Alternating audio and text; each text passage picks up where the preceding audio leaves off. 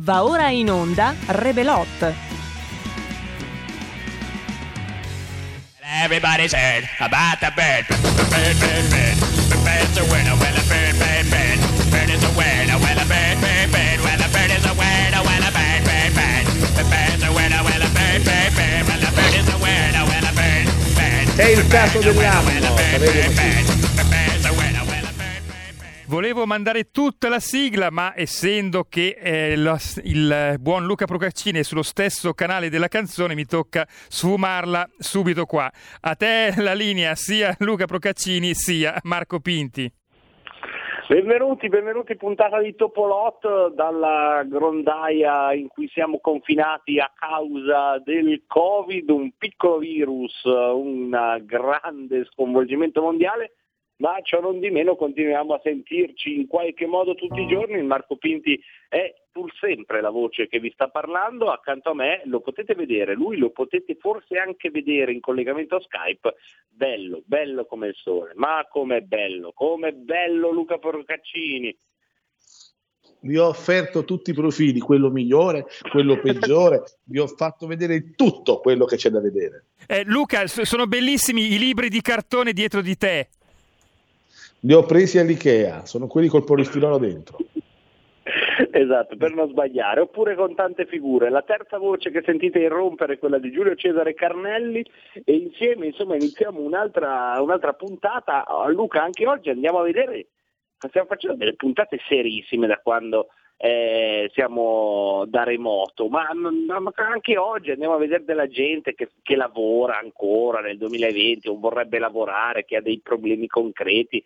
Ma cosa ci sta succedendo? Noi, che parliamo di paese siamo, reale? Da siamo, ci siamo trasformati in degli etologi, quelli che studiano il comportamento degli animali, per capire questa cosa strana di questi soggetti che si lamentano e si dolgono del fatto che o non riescono proprio o hanno mille problemi a, a fare il proprio lavoro, mentre altri che appartengono a una categoria superiore mh, studiata dagli scienziati, eh, che sono quelli come me, ben plaudono all'arrivo della pandemia perché li costringe al eh, riposo ben pagato da tutte le forme di sovvenzionamento, di sus- sostentamento che il sistema ci offre, chiaramente Ma a infatti... cominciare dai punti... Eh? No, non ma sentito, infatti, scusa? Insomma, queste persone che continuano a lamentarsi perché non riescono a lavorare, cioè è veramente inspiegabile. Non lo so, io so che quando vado dal dottore mi dice assoluto riposo, per stare bene non ha mai detto assoluta fatica, quindi Bravo, io senza anch'io, voler arrivare a tasare i pronti soccorso me ne sto al riposo. Eh certo, è un atto patriottico, è un atto per la sicurezza per nazionale. Per il vostro bene, però eh, bonificatemi qualcosa, che sia l'Agenzia delle Entrate, l'I N P S, il Ministero dello Sviluppo e dell'Economia, non lo so, io basta che bonificate, io sono contento. Un nuovo decreto che si chiama decreto Rebelot sarà liquidato nelle prossime ore. Io vi dico di partecipare, per... ecco. Io allora, dico per, per certi versi si accettano anche i pagamenti in natura, eh, non è per forza il bonifico, però Beh, previa verifica, previa verifica. Cari italiani, in natura. Abbiamo già il primo ospite di questa strana categoria di persone addolorate perché non riescono più a lavorare. Gente strana, gente strana. Ma gente mondo. Strana, sì, non lo so. Davvero. Ma ce l'abbiamo. Non lo so, chiedo la regia. Beh, se sei in onda con noi, primo ospite... Puoi, puoi fare... Strano e oscuro soggetto, presentati. Oscuro soggetto? No, abbiamo in linea Roberto. Roberto, Roberto ha, ha un nome, ha un nome. Questa entità astratta di, che si chiama, chiamasi lavoratore nella categoria eh, di riferimento, ha anche un nome, io non gliel'avrei dato, avrei detto l'innominato, infatti, anche perché sennò poi dopo la gente per strada lo addita. Ceto produttivo? Paese reale, sì, no, sento male per quello che eh perché il paese reale, reale sente sempre male e, e già si lamenta, guarda, è proprio vero, guarda, non eh, lavorare, non lamentarti, manco abbiamo cominciato, sento male, già si lamenta, sento ragione. Male, io pago le tasse però sento male, eh vabbè, ecco, ecco sempre lì. Roberto, benvenuto in onda. Sì, salve, buonasera a tutti. Mamma Roberto, mia, che profilo che... istituzionale, quelli che lavorano sono gente seria, già mi piace sentirlo Davvero. parlare. Roberto, che lavoro, che lavoro vorresti fare e sei impossibilitato a fare in questo periodo? No, niente, io io lavoro, non è che faccio... E basta, non faccio... ripetiamolo però ogni volta, questa è una fascia protetta, non è che a quest'ora si possono dire queste parole in continuazione. Infatti, abbiamo cominciato da cinque minuti già troppe volte, eh. stiamo insultando quelli come me. Sì, e poi i ragazzini a casa sentono uno che dice io lavoro, chiedono alla mamma voglio anch'io lavorare, cioè creiamo dei problemi, quindi non lo dica da. Con questa sicurezza, ci dica più Usi o meno l'ambito di attività, ecco. Niente, faccio l'autista degli autobus. Ah, ah quindi stai ancora lavorando? Sì, sto ancora lavorando. Ma sono autobus ma infatti, privati, pubblici, infatti... che tipo di autobus guidi? Sì, autobus urbani, autobus eh, nelle linee autobus urbane, urbani diciamo. Pubblici, delle linee urbane. Ecco, quindi urbane una, uh, un lavoro che peraltro allora, accomuna tanti, fammi, tanti fammi, nostri ascoltatori. Fammi introdurre a me l'ospite perché non è cosa tua, Pinti, tu ti, hai, perso, hai perso un po' di smalto. Noi abbiamo ma Roberto vuole, perché non solo vorrebbe stare a casa con me a giocare alla PlayStation, invece deve continuare a lavorare perché il servizio di trasporto pubblico non è eh, possibile farsi da smart working, quindi non lo può fare da casa. Ma è oggi con noi perché ci deve raccontare la bellezza di queste regole che ci dovrebbero eh, tutti noi preservare dalla diffusione del virus da covid diciannove, regole che impongono un uh, accesso limitato ai mezzi pubblici, agli autobus, chi dice nella misura del cinquanta, chi dell'ottanta per cento, e volevamo sapere da Roberto che cos'è che succede e soprattutto, voi non lo immaginerete, chi è che deve controllare e far rispettare queste direttive? Eh, niente, in pratica diciamo che queste direttive qua, eh, la responsabilità è dell'autista. Giusto, giusto. Non parlare eh, al conducente, niente, pratica... conducente non contare, giusto? Niente, in pratica le fermate vanno fatte tutte, vanno fatte tutte, tut- a tutte le persone devi dare l'opportunità di aprire la portiera o quantomeno avvisare che non c'è posto sul pullman, di aspettare il prossimo che passerà tra un po' o, o al massimo e niente, cercare quantomeno di contare le persone il più possibile e di non riempire, cercare di tenere distanziate le persone.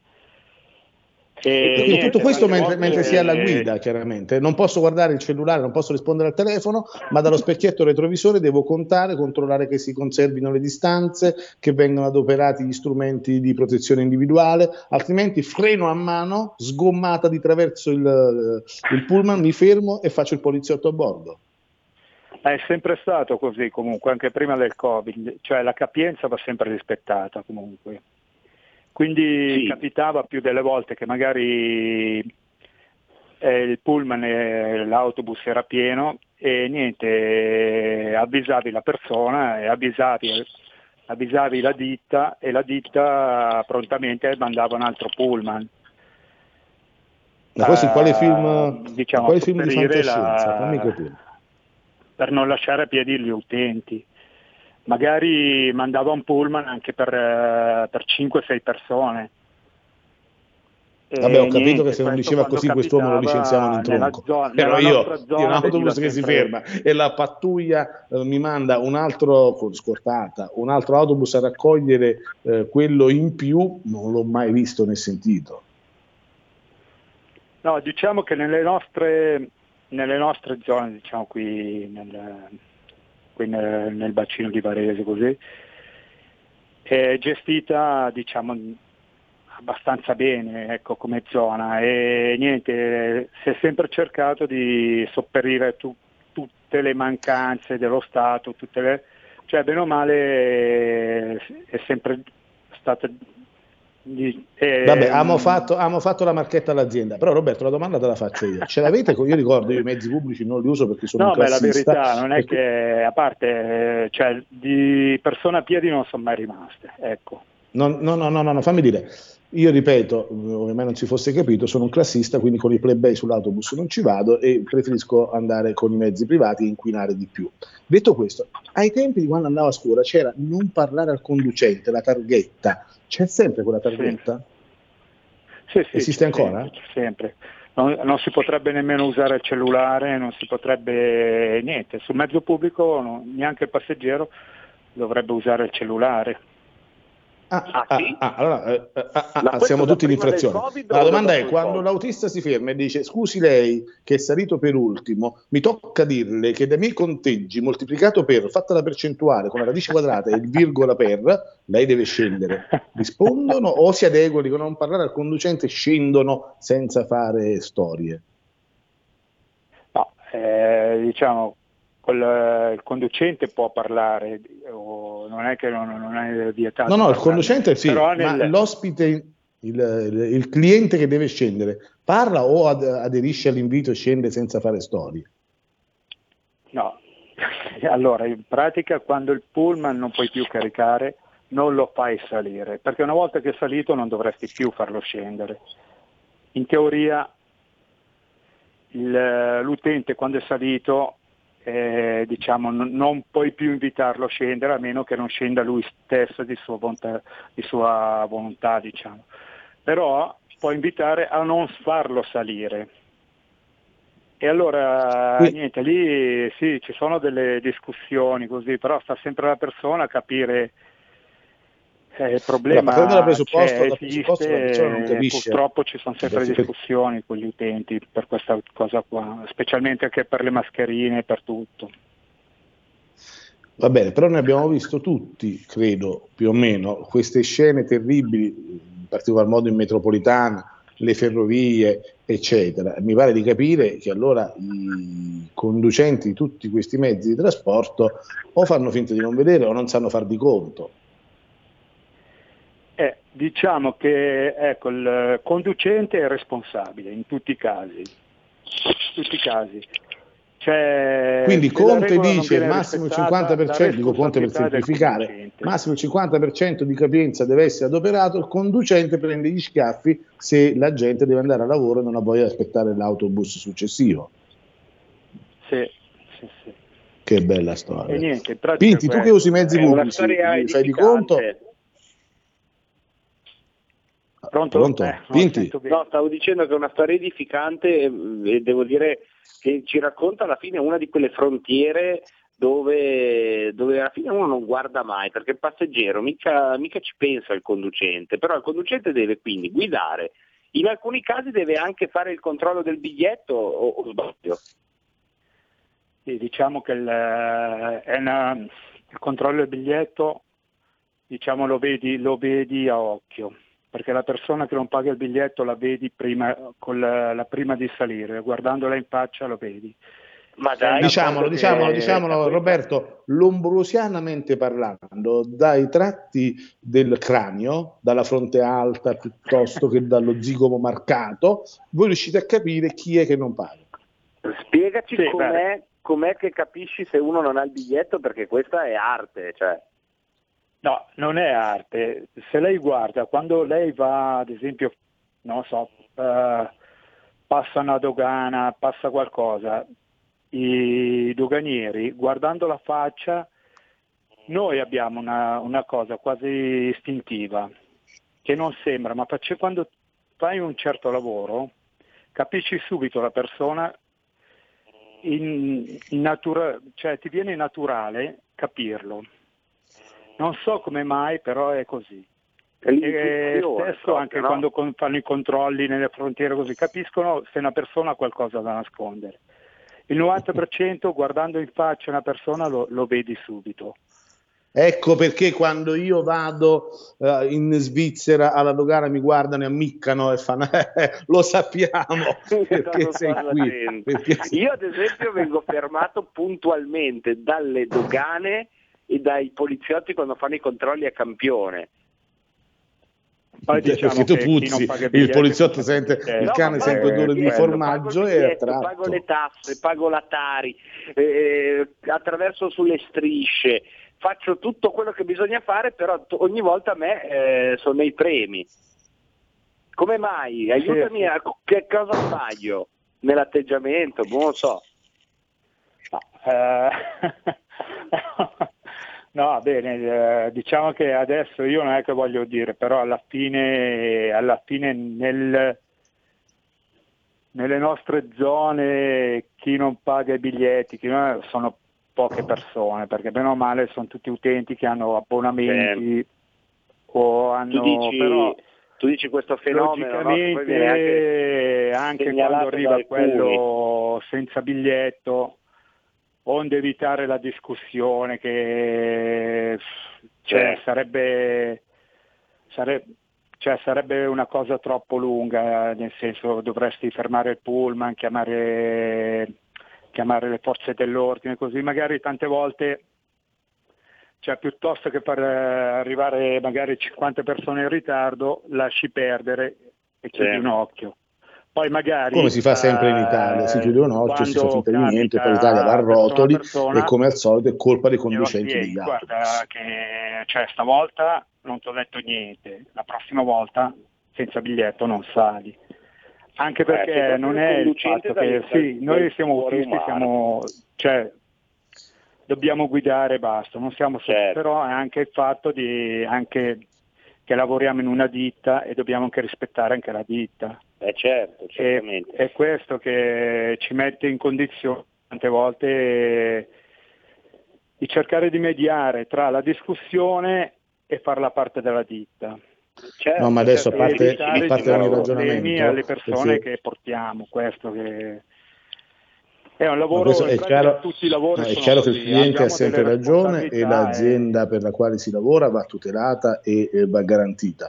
Ma alla, al di là di ogni ra- ragionamento spiritoso, la cosa eh, incredibile è che sentiamo scienziati, eh, tavoli, consulenti tecnici, eh, top manager che ci spiegano che in questo momento così difficile per la virulenza del virus si adottano degli strumenti per evitare la propagazione, la diffusione della pandemia, e poi scopriamo che alla fine è il conducente dell'autobus che in teoria dovrebbe tener di conto, garantire le distanze, verificare l'esatta eh, adozione dei dispositivi di protezione individuale e viaggiare. Peraltro nel frattempo dovrebbe guidare un autobus, e quindi si faceva dell'ironia, ma è oggettivamente incredibile, incredibile, e abbiamo un'esperienza che ci viene raccontata da chi però non vuole dire le cose come stanno per paura che l'azienda gli fa un culo così, ma lui l'errore l'ha fatto perché ci ha detto il bacino di utenza, quindi già stiamo risalendo, quindi già vedo la lettera di licenziamento che la stanno vergando. E così, piano, e così verrà anche lui a farsi un po' di reddito di cittadinanza con noi che ci sta tanto bene. Sì. Sì. No, comunque ma senti, a parte, ma posso a parte chiedere questo, uno ci di lavoro come te da adottare sul pullman per evitare i contagi, nel senso eh, accendere gli aspiratori è una cosa principale da fare, cioè gli aspiratori evitano il contagio al novanta per cento. Questo senti, tanti non lo fanno, non lo fanno eh, anche perché, perché magari non sanno nemmeno che ci sono. E questa la dice, e un'altra la dice cosa che ha detto il ministro, da abbassare i finestrini, i finestrini nei pullman non ci sono ultimamente, non so se avete notato, eh, eh, ne, è dagli anni sessanta che non prende il, aveva pullman, il finestrino. Eh, vabbè. De, Senti, questo questo, eh, questo Roberto, pure dall'idea, dall'idea ed è meraviglioso, è veramente meraviglioso. Roberto, senti, prima di salutarci andiamo a vedere la tua vita, uh, se non ti dispiace. Tu che di lavoro guidi tutti i giorni, quando, sì. quando poi hai del tempo libero, uh, ti pesa guidare oppure sei riuscito a mantenere la passione per quello che in fondo è l'attività che sai fare meglio al mondo, immagino, perché con tutte le ore che hai sulle spalle. Ah no, diciamo che è un lavoro, un lavoro bene o male, la cosa che pesa è alzarsi presto la mattina, e quello sì. Questo lo capisco benissimo e... anche io. Prima delle, delle undici, undici e mezza un dramma, guarda, ve lo posso garantire. Sì, sì, sì, eh... sì. No, noi ad esempio, ecco, noi ci alziamo sempre, il nostro orario è alle cinque, cinque e mezza. Vabbè dai, diciassette, diciassette e trenta sarà cinque, cinque e mezza uh, post meridiana, P M come dicono gli anglofoni, se può fare, dai, non è tutto, tutto così male, fai anche a tempo a fare uno spuntino. Prima ci, ci può stare, anzi buongiorno a quelli che si stanno svegliando, sono quasi le cinque i colleghi del nostro Roberto, è l'orario in cui più o meno, più o meno si svegliano. Mentre da uh, conducente qual è la cosa che ti può far veramente arrabbiare in un passeggero? Quando fa quella cosa lì ti verrebbe davvero voglia di fermare l'autobus e tirarlo giù dal finestrino, anche se non c'è il finestrino attraverso il vetro? No, eh, diciamo quando Allora, arrabbiare, ci sono molte utenti che ti fanno arrabbiare, però cerchi sempre di non, di non sentire, però tante volte quando veniamo insultati, veniamo, cioè, veniamo spesso insultati. Vabbè, scusi, eh, scusi se intervengo, ma se capita una ragione ci sarà, non è che solo l'arbitro della, della, della partita della domenica, anche il conducente merita i suoi insulti, diamine. Ma sì, che, eh, sì, ecco, non è che io voglio dire, però ogni tanto i nostri insulti li prendiamo, li prendiamo anche nel traffico, però fa parte del lavoro, non, cioè, sì, ma quello che ti fa girare le balle è un passeggero. Anzi, la prendo sul ridere, guarda, non è un problema. Sì. Mentre, su, mentre sull'autobus, perché ti hanno insultato? Ma non lo so, ti insultano perché ad esempio se c'è traffico, se arrivi in ritardo perché c'è traffico, la colpa è sempre eh, certo. eh, la colpa è tua, ovviamente. Ecco, in quei momenti mia, lì eh, ti girano le balle. Oh ragazzi, eh, quindi amici all'ascolto, trasformiamo questo collegamento anche in qualcosa di utile. Se prendete l'autobus e per qualche ragione siete in ritardo, non prendetevela sul conducente. O no, oh, anche prendetevela, basta che però... poi ve ne andate a sedere, passate e ve ne andate. Ecco, va bene, perfetto. Ragazzi, io invece non sono d'accordo, perché io pago le tasse e voglio insultare il conducente, fa parte delle regole del gioco, non se non ti piace questo lavoro cambialo, non è una posta, è un mio diritto, no? Compro il biglietto, nelle condizioni di viaggio il vettore mi informa che ho una durata piuttosto che un chilometraggio e libertà di prendermela col conducente. Ecco Luca, Roberto, Marco, l'argomento è appassionante, abbiamo tre minuti per la pubblicità e una ascoltatrice che vuole parlare proprio degli autobus. Eh, sì, le linee sarebbero chiuse, facciamo a questo punto però un'eccezione alla norma per la nostra ascoltatrice che è già in diretta. Pronto? Pronto, sì, sono Antonietta, buonasera. Io non sono per niente d'accordo con questo signore che sta parlando, autista di mezzi pubblici. Prima di tutto eh, lui non è tenuto ovviamente a controllare se la persona ha o non ha il biglietto, però in ogni autobus dovrebbe esserci un controllore, perché a me fa rabbia salire in autobus, dover pagare due euro e cinquanta, vedere un negro che sale vestito di, di, di, di marca da, dalla testa ai piedi e sentirsi dire che non ha i soldi per il biglietto e che Grazie, non signora, ha credito. Vale ovviamente anche se è un finlandese, questo mi permetto di sottolinearlo io. No, e, uh, e posso, posso intervenire e rispondere alla signora? Dei finlandesi, se vuoi, che sono una delle insomma, popolazioni che in qualche modo tra gli immigrati finlandesi in Italia sono molte a non fare il biglietto, sappiamo, no? Adesso noi diciamo anche questa scomoda. Ma una volta si diceva portoghese, adesso non so perché la signora no, ricorda di altri generi di provenienza. Basta che prendiate un treno e vedrete che la gran parte di chi non fa il biglietto generalmente è di, or- è di origine scandinava, poi può succedere casi rarissimi come una persona pigmentata come la signora ha indicato, anche loro, insomma, può succedere, infatti, eh, non voglio generalizzare. Pronto? Minuti siamo qui, siamo qui. Tempo per replicare, sì.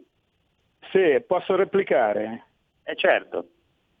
Niente, io vorrei rispondere alla signora che innanzitutto, eh, diciamo, quelli che dice lei, neri, come li ha chiamati, Eh, non lo so, lei è abituata a vedere quelli nei parchi che spacciano magari così, ma però sul mezzo pubblico io di tutta l'immigrazione che ho visto, quella che si comporta meglio sui mezzi pubblici sono proprio i neri. E che pagano grazie, i biglietti, guarda, allora sei neri, cinesi sono i migliori, pagano il suo biglietto o hanno l'abbonamento, a parte che tutti hanno magari l'esenzione, perché magari però non hanno mai dato problemi, mai dato problemi. Quello che, quelli che danno problemi tante volte sono quelli che vogliono aver ragione, pensano di aver ragione, magari stessi italiani o che cosa, io non è che voglio parlare, però l'immigrazione più brutta che ho visto è stata quella dei, dei, quando c'è stata la prima invasione dell'Albania, quella della Tunisia, quella dei, Quella sì, ma le mie quindi sono un po' più indisciplinati. Va bene, grazie Quella... al nostro ascoltatore e al nostro conducente, grazie mille Roberto per questa testimonianza. Grazie Roberto, allora noi eh, lo salutiamo. Va bene, buonasera. E... grazie, eh no, va, fa, fatelo, posso mandarlo al diavolo? Chi devi mandare al diavolo? Infa- faccio in questo momento le veci di tutti gli utenti del servizio e mando a fare in culo il nostro conducente. No, no, non, era, no, non, non funziona fa, così. Ma non si fa. Grazie mille, ah, grazie fa. ancora Roberto per la tua testimonianza. Arrivederci, salve, salve. Dino Angelini presenta Liscio non ti lascio, ogni sabato dalle ore quattordici. Solo su R P L, la tua radio. Porta con te ovunque R P L, la tua radio. Scarica l'applicazione per smartphone o tablet dal tuo store o dal sito radio R P L punto it. Cosa aspetti?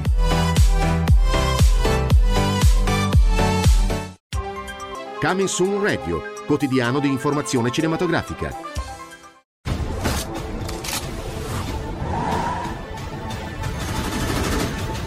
Girava un'altra voce. Dicevano che eri stato morso da un cobra reale. Sì, e come? Ma dopo cinque giorni di dolore straziante, il cobra è morto. Quegli scemi della mafia ti vogliono morto per tornare alla situazione di prima. Ma io so qual è la verità. Non si torna indietro. Tu hai cambiato tutto. Io no, cinese. Io Corea. Beh, fa lo stesso, vieni nel mio paese, prendi i miei soldi, non hai neanche il riguardo di imparare la lingua. Oh. Io ne ho viste cose che voi umani non potreste immaginarvi.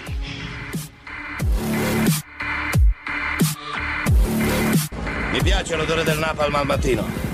Una volta abbiamo bombardato una collina per dodici ore e finita l'azione siamo andati a vedere. Non c'era più neanche l'ombra di quegli sporchi bastardi. Profumava come... come di vittoria. Perché quando il gioco si fa duro, i duri cominciano a giocare.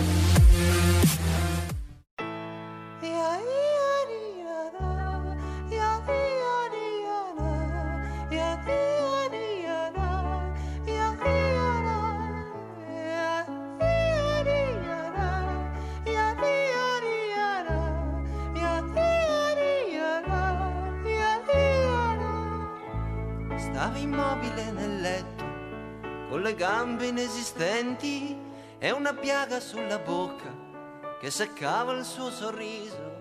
Mi parlava rassegnato con la lingua di chi spera, di chi sa che è prenotato sulla sedia di lilla. Ia, ia, ia, da, ia, ia, da, ia, ia, da,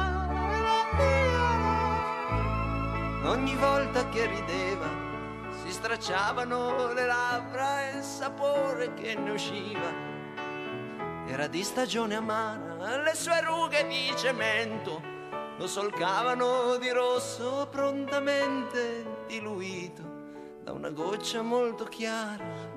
Ia, ia, ia, ra, ia, ia, ia, ra, ia, ia, ra, ia, ra, ia, ra, ia.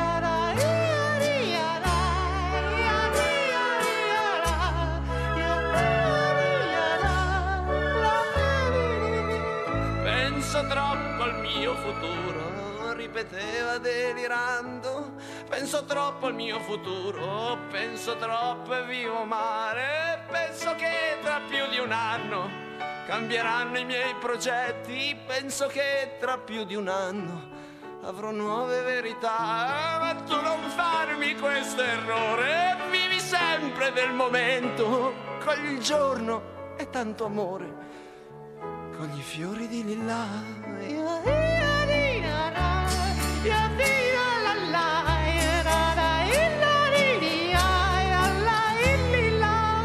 Oh, quanti amici hanno tradito, continuava innervosito. Oh, quanti amici hanno tradito per la causa dell'amore.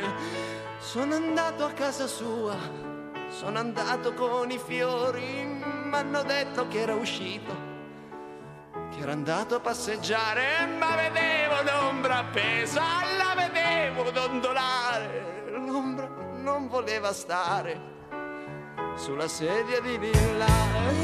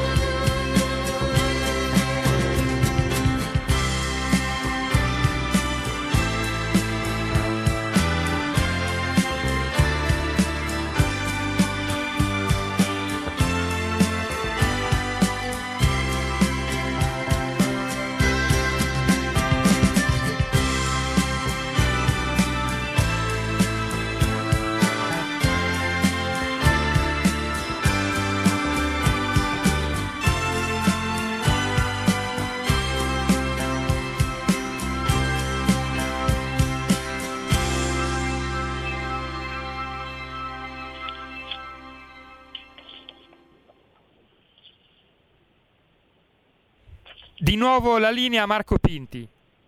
Bentornati, bentornati con eh, Revelot dal Topolot. Che ore sono? diciassette e zero sette. Continuiamo questo viaggio, ora lo continuo io in solitaria perché pensate, Luca Procaccini avrebbe un cliente del suo sedicente lavoro di avvocato, insomma gli auguriamo eh, a sia lui che al cliente una buona fortuna, a buona ragione. Mi ha incaricato di salutare il prossimo ospite, il prossimo ospite è una piccola grottesca storia che purtroppo non è isolata di questi tempi. Intanto gli diamo il benvenuto. Benvenuto Nathan. Buonasera, buonasera a tutti. Ciao. Nathan, che bella voce squillante. Non hai perso il buon umore nonostante il destino cinico e baro. No, no, no, no. Sono comunque Bra- in una situazione bellissima per me perché sto realizzando qualcosa finalmente di mio. E non ci faremo abbattere dal, da questi problemi e continueremo ad andare avanti per realizzarci. Nathan, che, bella, che bello spirito, eh? Adesso cerchiamo di aprire il mistero. Che cosa starà realizzando eh, il nostro Nathan? Il nostro Nathan per, per tantissimo tempo, mi ha detto Luca, tu avevi questo, chiamiamolo pure desiderio, sogno, proprio un progetto, insomma. Per un sacco di tempo tu hai detto io voglio, io vorrei proprio fare questa cosa, che era aprire una palestra. Sì, più che una palestra vera e propria, come si suol dire a queste parole, è uno studio di Pilates. Oh, e qui entriamo in un mondo misterioso, perché io sono sicuro di rappresentare moltissimi ascoltatori come me che hanno solo una vaga idea di che cos'è il Pilates. Cioè ci si mette lì con una specie di palla gommosa, se non sbaglio, ma poi cosa si fa? Allora, palla gommosa, ci sono vari attrezzi e anche degli attrezzi molto più ampi, molto più costosi per andare a fare una disciplina che si intermezza, cioè si mette in mezzo fra mh, sport e riabilitazione, per cui è una disciplina che può aiutare le persone a mantenere un equilibrio della postura corretta, per cui aiutare le persone a muoversi nella maniera giusta e non andare a soffrire poi di tutte quelle patologie che la nostra società un po' più sedentaria, diciamo, ci porta. E quindi insomma anche un qualcosa che fa bene alla salute, no? Che ha un suo valore di prevenzione. Valore di prevenzione, esatto, certo, fa molto molto bene alla salute e previene tutte quelle malattie posturali che si va incontro sia per l'età e sia per i vari lavori che si possono fare nella nostra società di oggi, quindi molto sedentari, stare molto al computer e via dicendo. Allora, e tu per quanto tempo hai inseguito il sogno di fare una, un centro specializzato nel Pilates? Com- facci entrare un po' nella tua vita, facci vedere come ti è nata quest'idea, cosa hai fatto per realizzarla? Beh, eh, ho sempre lavorato come collaboratore sportivo, per cui con contratti così, non mai registrato veramente. E quando mi sono poi deciso a dire... Eh, ma io cosa faccio così per tutta la vita? Voglio fare qualcosa di mio. Allora mi sono sì. messo a studiare la disciplina del Pilates attraverso le scuole che ci sono a Milano e per, dopo qualche anno ho detto basta, adesso è il momento di farlo.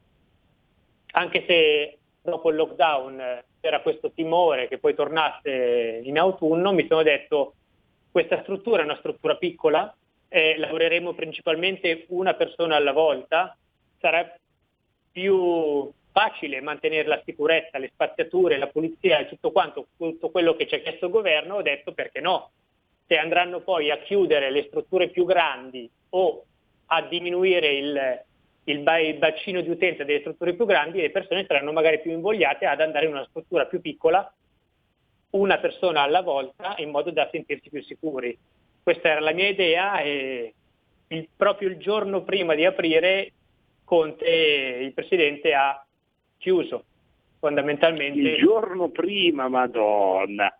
Sì, era proprio la domenica sì. sera quando stavo aspettando di aspettare proprio i primi clienti che mi avevano detto che Ma già no. mi seguivano, che sarebbero voluti venire da me e tutto quanto.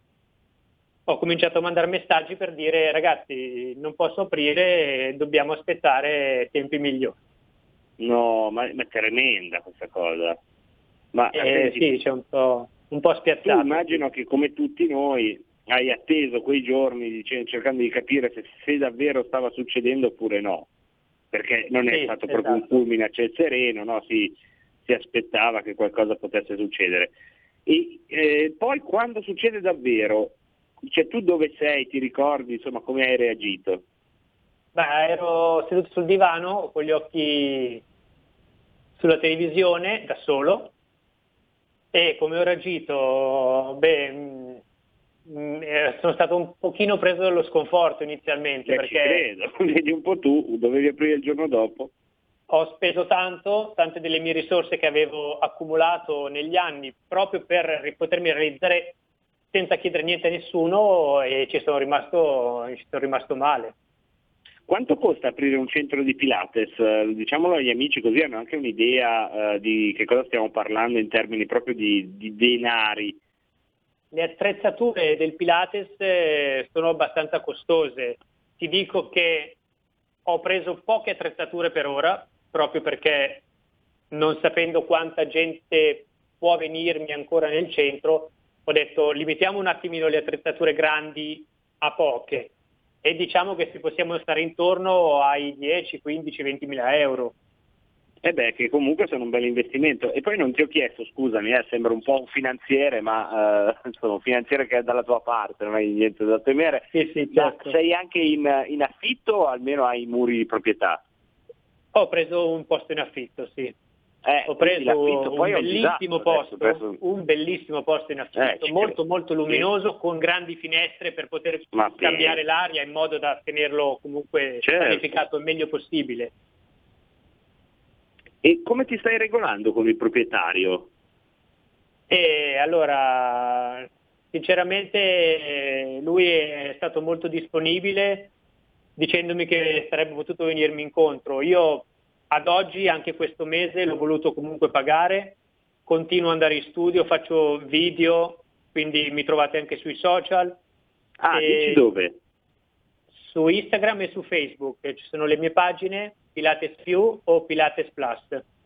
Pilates, Pilates Plus Più e Pilates Plus, andate a cercarlo, sostenetelo, dategli un po' di conforto, perché insomma in un periodo come questo, a maggior ragione lui che pensate è stato chiuso il giorno in cui doveva aprire.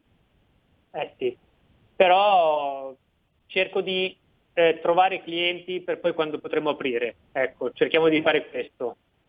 Ecco, questo mi sembra anche emblematico di una parte sicuramente dello spirito eh, degli imprenditori che in questo momento sono in sofferenza come te, cioè si cerca di eh, ovviare alle mancanze delle circostanze, alle mancanze dello Stato, eh, cercando di trovare una, una quadra informale con eh, il padrone di casa, cercando di reinventarsi con dei video, con Eh, lo sguardo che cerca già di guardare oltre la pandemia.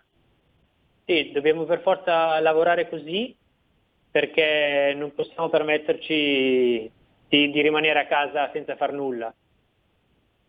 In questo momento sto preparando delle gift, regalo per Natale, per cui se avete volete fare un regalo alternativo per sostenere le piccole imprese come le nostre della Brianza, potete regalare un pacchetto di lezioni sia Network che Reformer al vostro fidanzato, fidanzata, madri, quello che volete, sorelle, e appena potremo aprire sarò lietissimo io con la mia socia Mara di accompagnarvi in questo percorso. Quindi tutto questo loro lo trovano su Pilates Più? Pilates Più su Instagram e Pilates Plus Studio su Facebook. Ma vogliamo dire che il Pilates non è solo per donne, perché viene vissuto un po' come una roba da donna, no? È vero, è sempre stato così, ma nell'ultimo periodo, negli ultimi anni, secondo me, da quando noi studiamo Pilates, io e Mara, che è la mia socia, la mia compagna che mi ha aiutato tanto, abbiamo sempre più visto che tanti uomini lo praticano, perché va a, integra- va a integrarsi con altre attività sportive, chi gioca a tennis, chi magari fa maratone e corre, chi nuota, perché aiuta proprio nella preparazione anche di sport un po' più competitivi, ecco, per cui anche gli uomini fa molto bene, abbiamo visto tanti uomini che si vogliono dedicare a questa attività. Ecco, ma dei decreti dello Stato ci sono, ci sono novità dalle tue parti, perché insomma da imprenditore è penalizzatissimo, tu sei proprio la categoria che dovrebbe ricevere qualcosa dai famosi ristori. Sì, sono in contatto ogni giorno con il commercialista, che appena mh, uscirà fuori, perché io non rientrando, dato che ho appena aperto non rientro nelle domande fatte per il scorso lockdown, dovrò rifare sì. la domanda a breve per poter ricevere gli aiuti, almeno quello che possono darmi, comunque per riuscire a rimanere in piedi, per non certo, dover chiudere subito, ecco. Eh certo, qua vedete poi come c'è il problema di chi non ha già fatto la domanda nel primo, avrà comunque purtroppo delle lungaggini eh, che già si sono, sono manifestate, insomma, no? Perché tu quando guardi al futuro immediato, sinceramente, quanta, quanto affidamento fai su quello che può arrivarti dallo Stato e quanto affidamento fai invece alle tue forze? Allora, adesso io sto pensando soltanto alle mie forze e a quello che potremmo comunque riuscire a vendere prima di poter riaprire, per poter rimanere in piedi, perché voglio pagare l'affitto, voglio pagare le spese, non voglio rimanere indietro e mi voglio dedicare tutto me stesso a quello che voglio realizzare. Per cui faccio affidamento su questo. Se poi arriverà qualcosa dallo Stato, sarò lietissimo di accettarlo, arriverà alla fine dell'anno probabilmente, quello che mi riusciranno a dare mi daranno, però intanto dobbiamo fare qualcosa, non resterò seduto a casa a non far niente. Ecco Nathan, scusami se ti uso come anche esempio, però penso sia molto utile per i nostri ascoltatori che hanno la fortuna di non essere in una situazione come la tua. Ecco, ti volevo dire, ti volevo dire questo sostanzialmente. Queste misure del governo, tu che giudizio, che giudizio dai? Di chiusura, cioè come la vivi questa faccenda del lockdown in Lombardia, la zona rossa? Allora penso che la salute è prima di tutto. Se è giusto, se il governo, gli scienziati hanno deciso di fare questo tipo di chiusure, significa che sono, sono giuste così. Mi aspettavo però che il governo preparasse meglio questo ritorno del virus e permettesse a chi si è preparato in anticipo e ha tenuto sicure le sue strutture di continuare a lavorare. Ecco, io mi aspettavo questo, invece la chiusura totale di questi tipi di attività ha un po' stroncato tutti quelli del mio settore, ma come in tanti altri settori, cinema e teatri, e quello che viene.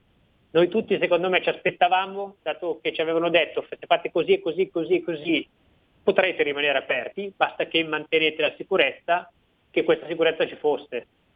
Certo. Ecco, ma um, sei stato coinvolto anche tu nelle, nelle proteste, che opinione hai delle proteste dei, dei, dei tuoi colleghi che in, in modo più o meno sporadico abbiamo visto sui mezzi di informazione? Che, che, quanta fiducia hai nel protestare? Eh, non ho molta fiducia nel protestare, tutt'al più in questo momento qua eh, c'è un divieto di assembramento che trovo giustificato, cioè nel senso non andiamo tutti insieme a fare una cosa, lavoriamo nel nostro piccolo, continuiamo a cercare di fare lezioni online, eh, di tenere aggiornate le persone su quando potremo riaprire, eh, su cosa stiamo facendo per loro, eh, invogliamoli poi in un futuro prossimo a investire nella loro salute, dandoci un aiuto magari adesso in questi mesi di difficoltà, per cui magari comprando subito un abbonamento per quando riapriremo o, come dicevo prima, certo, delle lezioni per qualcuno. Sosteneteci adesso perché poi sarà tutto, tutto meglio quando poi il virus eh, si risolverà. Ecco, mh, scusami se ti faccio queste domande, ma poi noi abbiamo una parte di pubblico, io direi preponderante per la nostra vocazione eh, come emittente, una parte di pubblico che ha una, una passione per la politica, no? E quindi eh, è interessante, penso, per ognuno di loro sentire il tuo punto di vista e, e vedere come è completamente fuori il discorso della politica, cioè eh, il fatto che esistano delle, degli organi rappresentativi che devono in teoria risolvere i, le contraddizioni nella società, nel tuo discorso mi sembra veramente estraneo, cioè come un qualcosa che sì, beh, forse mi darà una mano, se me la dà tanto meglio, potevano fare meglio, ma non sto qua a perdere tempo a dare attenzione alla politica, no? Sì, eh... guardo, cioè, ascolto, leggo, cerco di informarmi il più possibile. Sì, no, mi informo, però non ho aspettative, ecco, mi spiego meglio, non eh. ho alcuna aspettativa né richiesta da fare alla politica. Eh beh, eh, anche se, se io stessi lì ad aspettarlo, questo, questi soldi che dovranno arrivare, che dovranno farci tutto quanto, ma io in questo momento non, non voglio, voglio lavorare, cioè voglio certo. impegnarmi, per cui continuo a fare quello che voglio fare. Continuo a impegnarmi certo. in questo, io questo che sto cercando di fare. Certo, guarda Nathan, io ti ringrazio per questa bella chiacchierata che credo sia rappresentativa di tantissime storie come la tua. Ecco, questo un po' ti conforta, sapere che non sei certo l'unico che sta ragionando con queste criticità e che si trova insomma con la sua barca in un mare in burrasca, però insieme a tante altre barche intorno. Eh sì, io... Cioè, sono convinto che comunque ne usciremo e che se ognuno fa il suo possiamo, possiamo comunque combattere questa crisi anche a livello economico. Nathan, grazie mille, vogliamo ribadire i tuoi contatti, abbiamo detto Pilates più e Pilates Plus, rispettivamente Pilates più su Facebook e Pilates no, Plus. Pilates più su Instagram, Pilates ecco, punto più e Pilates Plus Studio su Facebook. Che sono diversi Pilates, perché non c'era Plus. Dominio e per certo, ora certo. è così. Non c'è, non c'è problema. Grazie mille Nathan per questa chiacchierata. Gentilissimi a tutti i telespettatori, grazie mille a voi. Grazie mille Nathan, eh, se volete andate insomma anche a vedere che cosa combina sui suoi profili che abbiamo più volte ripetuto. Eh, Luca Procaccini saluta il nostro spettabile pubblico, oggi è stato richiamato da una cliente che è entrata in ufficio, così eh, questa seconda da, uh, intervista è stata necessariamente un po' più seria, insomma, anche per la storia che ci raccontava, una storia che eh, non vi sarà sfuggita, ha dei lati anche di mala sorte, ma uh, oltre alla mala sorte io credo che Nathan, eh, non lo so, forse mi sbaglio, ma è molto rappresentativo di uno stato d'animo che direi maggioritario. Lo possiamo anche eh, tratteggiare per sintesi su, su tre livelli, da una parte un'adesione fiduciaria a quella che è eh, l'allarme sanitario, un'adesione fiduciaria, cioè gli scienziati dicono che è pericoloso e allora io mi fido, basta. Secondo punto, il fatto di non eh, avere, non dico fiducia, perché fiducia già, non avere alcuna aspettativa sulla politica in nessun senso, né del protestare direttamente né del uh, sperare o muoversi affinché organismi che mi dovrebbero rappresentare possano fare qualcosa. Anche qua mi sembra la lucidità di una presa d'atto, non, uh, non c'era un'ombra di polemica. E il terzo punto, probabilmente quello che salverà tante imprese come la sua e compresa la sua, questo ce l'auguriamo, sia La, la smania, il desiderio e la grinta di non fermarsi, che è la cosa certamente molto molto difficile in questa fase dove è, è materialmente impossibile, ad esempio nel suo caso, fare un corso di Pilates in presenza. Ecco, farlo in smart working sicuramente è tutta un'altra sfida. Un caso, ripeto, emblematico che eh, vi abbiamo trasmesso e che credo possa essere interessante per le riflessioni che ci eh, propone. Ora noi facciamo una breve pausa, poi ritorneremo con lo spazio Parlamento a partire dalle diciassette e trenta e poi con Francesca Corbella parleremo oggi dell'educazione al rischio nei bambini e non solo. Quindi rimanete con noi, perché anche da Topolotto qualcosa da dire ce l'abbiamo sempre.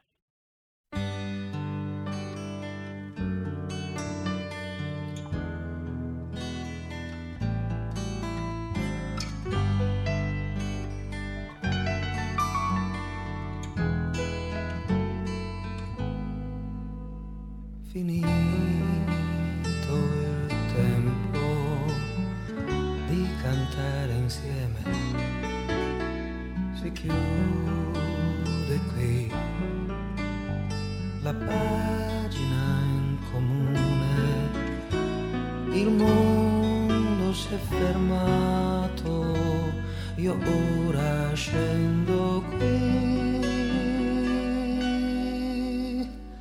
proseguo. Segui tu, ma non ti mando sola.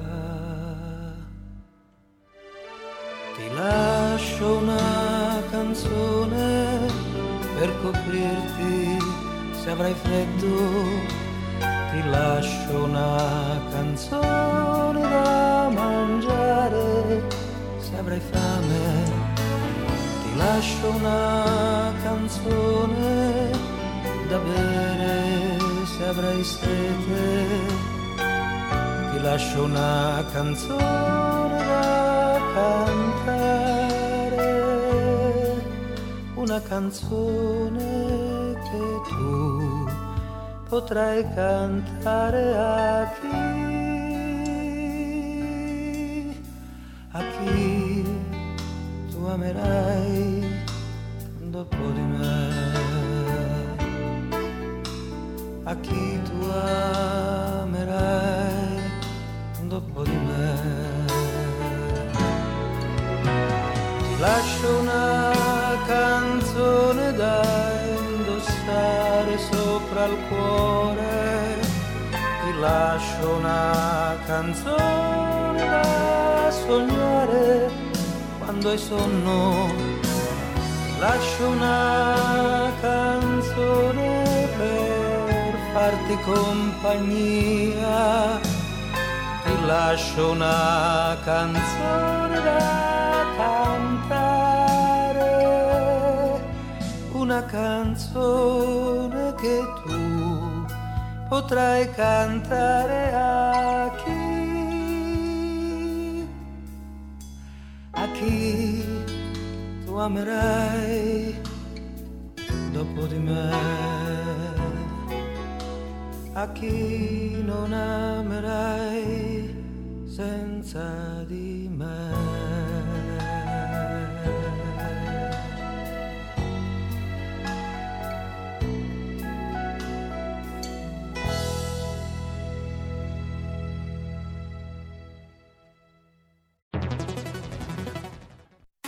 Il futuro appartiene a chi fa squadra. Le radio italiane si uniscono per giocare la partita da protagoniste. Nasce l'app Radio Player Italia. centoquaranta stazioni in una sola rete. Scegli la tua preferita e ascolta il suono perfetto del digitale. Gratis, senza registrazione, senza interruzioni, compatibile con tutti i device. Le notizie, la compagnia, la musica scelta da chi la ama, la conosce e la vive. Scarica Radio Player Italia. Il futuro batte con la radio nel cuore. Anche R P L è disponibile su Radio Player Italia.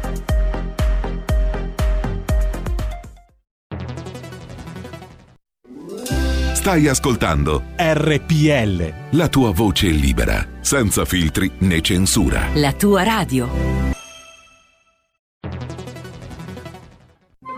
Wow, che bella auto nuova! Chi ha parlato? Sono io, la Digital Radio. Ma io non ho la Digital Radio. Questo è quello che pensi tu, analogico che non sei altro. Io invece sono qui, yuhu, proprio nella tua auto. Mi vedi? Mi senti? Forse la Digital Radio è già nella tua auto, per farti vivere tutto il piacere del suono perfetto. Controlla bene se hai la funzione D A B Plus, da quest'anno di serie su tutte le auto nuove. Dibidi dobidi dab. Anche R P L, la tua radio, è in Digital Radio. Porta con te ovunque R P L, la tua radio. Scarica l'applicazione per smartphone o tablet dal tuo store o dal sito radio r p l punto i t. Cosa aspetti?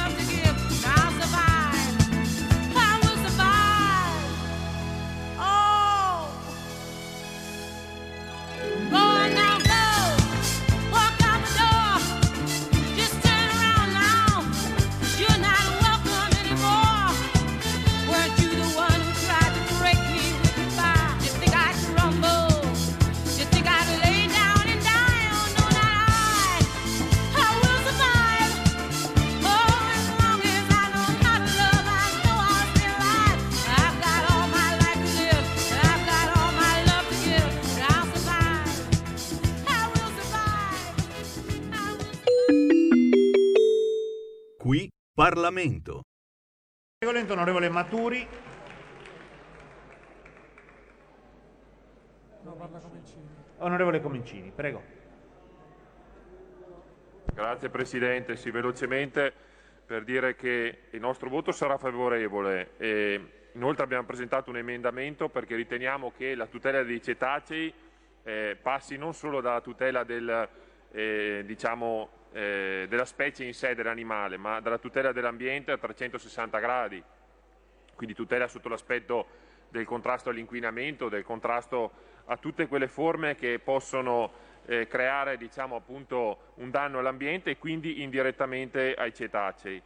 E quindi riteniamo che sia importante questa convenzione e riteniamo che eh, sia importante anche che il Governo, facciamo un sollecito al Governo affinché eh, faccia in modo che gli enti locali siano consapevoli, abbiano conoscenza di questa, eh, di questa convenzione, perché appunto può avere comunque degli effetti importanti su quelle regioni che chiaramente eh, hanno uno sbocco comunque sul mare, e seppur si tratti appunto di, eh, parliamo di Mar Nero e dell'area atlantica, ma anche del Mediterraneo, e quindi gli enti locali comunque possono beneficiare di questa convenzione ed è giusto dare loro la corretta informazione. Grazie.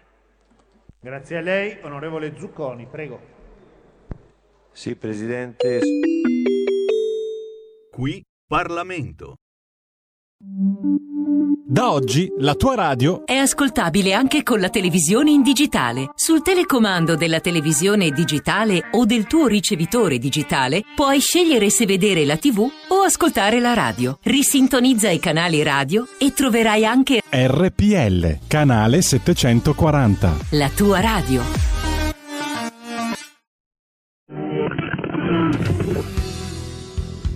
Il punto politico, una garanzia, uh, un uomo, Pierluigi Pellegrin, che avete imparato a conoscere in tanti anni, un uomo che è capace di portarvi voci diverse, voci nuove, cronaca, cultura, approfondimento, politica, uh, insomma tutto ciò di cui si nutre la radio. Non mancate l'appuntamento con uh, un rinnovato punto politico. Dalle quattordici e trenta, R P L, la tua radio. Di nuovo la linea a Marco Pinti. Bentornati, bentornati Topolot, diciassette e trenta circa, sempre Marco Pinti in conduzione, ed è il terzo appuntamento del nostro, della nostra nuova rubrica, per la quale ringrazio Francesca Corbella, una rubrica di cui secondo me si sente molto bisogno, una rubrica eh, dedicata ai bambini, ma eh, come abbiamo detto nelle scorse puntate, dedicata agli adulti, perché sono i primi che devono in qualche modo capire qualcosa di loro stessi prima di eh, poter trasmettere poi dei messaggi ai più piccoli. Intanto le diamo il benvenuto, benvenuta Francesca anche, anche questa sera. Buonasera, buonasera Marco, grazie, grazie ancora. Eh, sì, certamente eh, vor- mi piacerebbe così che questa rubrica fosse dedicata ai bambini e all'educazione, quindi dare una mano ai genitori a capire qualcosa in merito, capire qualcosa tra virgolette, perché è faccenda piuttosto complessa, eh, ma si rivolge anche mh, questo spazio al bambino che è in noi, quindi è, è interessante anche per chi non ha figli eh, di occuparsi di infanzia, insomma, ecco, era un po' questa la mia idea. Allora, oggi io mh, parlerei di educazione al rischio ed educazione al coraggio, poi vediamo che c'è una piccola Eh, differenza, c'è cioè una differenza concettuale. Allora partiamo dalla, dall'idea. Eh, io ho sempre sostenuto mh, a spada tratta, devo dire anche con i miei genitori del, del mio asilo, eh, che eh, l'eccesso di sicurezza, eh, oltre che ad essere una grande, grandissima menzogna, perché la vita non è mai, non è mai sicura, ehm, aumenta e genera di per sé paure ed incertezze. Eh, e questo è mh, prepotentemente d'attualità in questo momento, si conferma anche nelle vicende che stiamo vivendo.